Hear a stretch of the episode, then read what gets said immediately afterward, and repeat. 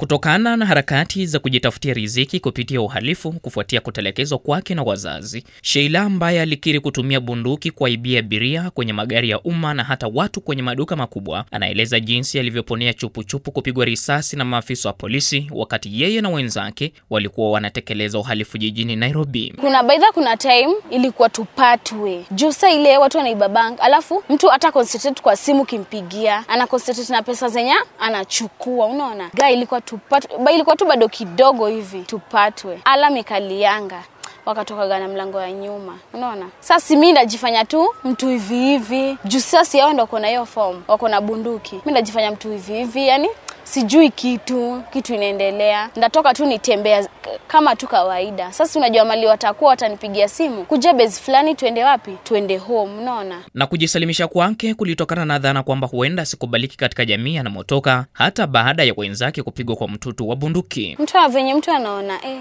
enyewe sai maisha itakuwa maisha gani tukiendelea na hii crime, unaona, itakuwa maisha pua wacha tu reform, watu wote wataendeleaje? Sasa unaona mi, mi nilireform juu mtoto wangu ndamfanya mi kama kwetu ange saka singe reform kwetu mtoto wangu angekubaliwa, unaona.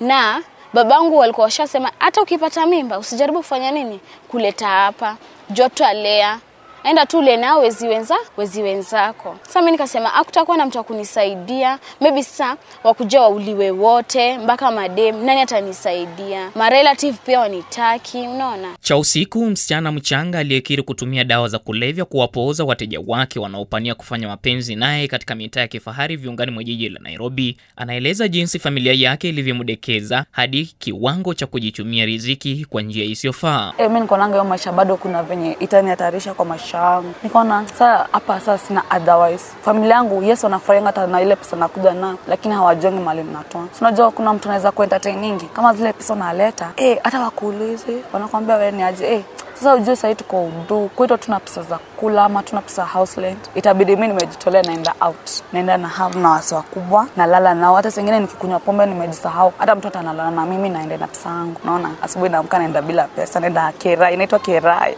naenda kerai, sina do. Cha usiku akielezea changamoto zinazomkabili hata baada ya kujirudi na kujiepusha na matumizi ya dawa za kulevya. Sasa mimi maisha yangu mi imagine mpaka saa hizi mi kitu tu mi yenye nilikuwa natumia na bado saija janitoka ni weed peke yake. Eh, kila kitu mimi najua sasa itakuwa sawa. Juu sengine masponsa wengine unipigia simu naonesha eh, niko busy, niko na class. Na sasa ana ujumbe kwa wasichana wanaojiingiza katika vitendo kama hivi alivyojiingiza yeye. Mimi nawaomba tu as madem rika yangu, mimi now I'm 21. Mimi nawaomba tu sana eh, mambo ya sponsor. Kwanza sponsor ndio wamechezesha madem sana, wanafanya wanapotelea maisha yao. Nawaomba tu sponsor tu wa kwanza, mambo ya masponsa tu wachore sana sana. Cha urembo ambaye pia alieleza wazi jinsi alivyojiingiza katika biashara ya kuwapora wateja wake kudhibiti tendo la kimapenzi, anaeleza kuwa anajutia kujihusisha na shughuli hiyo. Mi nilichange, mamangu hakuna chenye anajua, hata kama nimechange siwezi mwambia. Cha time unakosa hadi mia moja, unasikia kama unaweza rudi, lakini kitu inafanyanga mi nikose kurudi ni kukumbuka there is one person aliumia sababu yangu. Sasa stakangi nasema ngeri nikose inawe, kuna venye tajileta ama niende nitafute hapo nje kazi yenye naweza fanya nipo pesa kuliko kwenda kuibia mtu, sababu hiyo ni kaa wizi. Kupitia utafiti wa mwaka 2016 uliofanywa na kituo cha utafiti wa uhalifu nchini Kenya,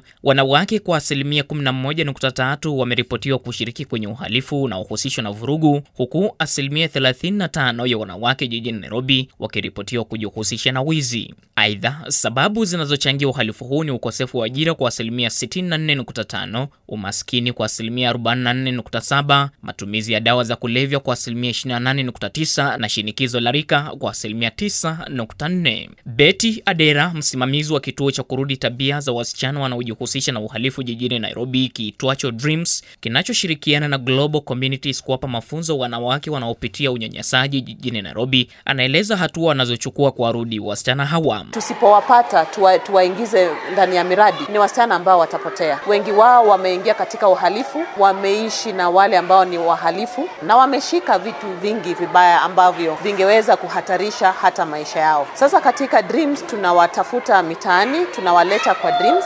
tunawasomesha, tunawasafisha, tunawapatia mawaidha, tunawapatia support ili waanze hata mabiashara zao, ili tuwa, tuwainue kiuchumi, kwa sababu hiyo ndio njia moja ambayo tunasikia kutoka kwao ya kuwa inawafanya wanaingia katika, katika uhalifu. Aidha, Beti anasisitiza kuwa kurudi tabia za wasichana hawa kunategemea mno kujitolea kwa waathiriwa wenyewe kukumbatia mafunzo wanayopewa. Wasichana hao wakiwa reformed, kitu cha kwanza ni wenyewe watarudi nyumbani na watafute wasichana kama hao, ili pia wa, waweze kuwaleta ndani ya mradi na pia kuwapatia mawaidha kila siku, juu hao washapitia washapitia hayo. Kennedy Wandera, Sauti ya Amerika, Nairobi.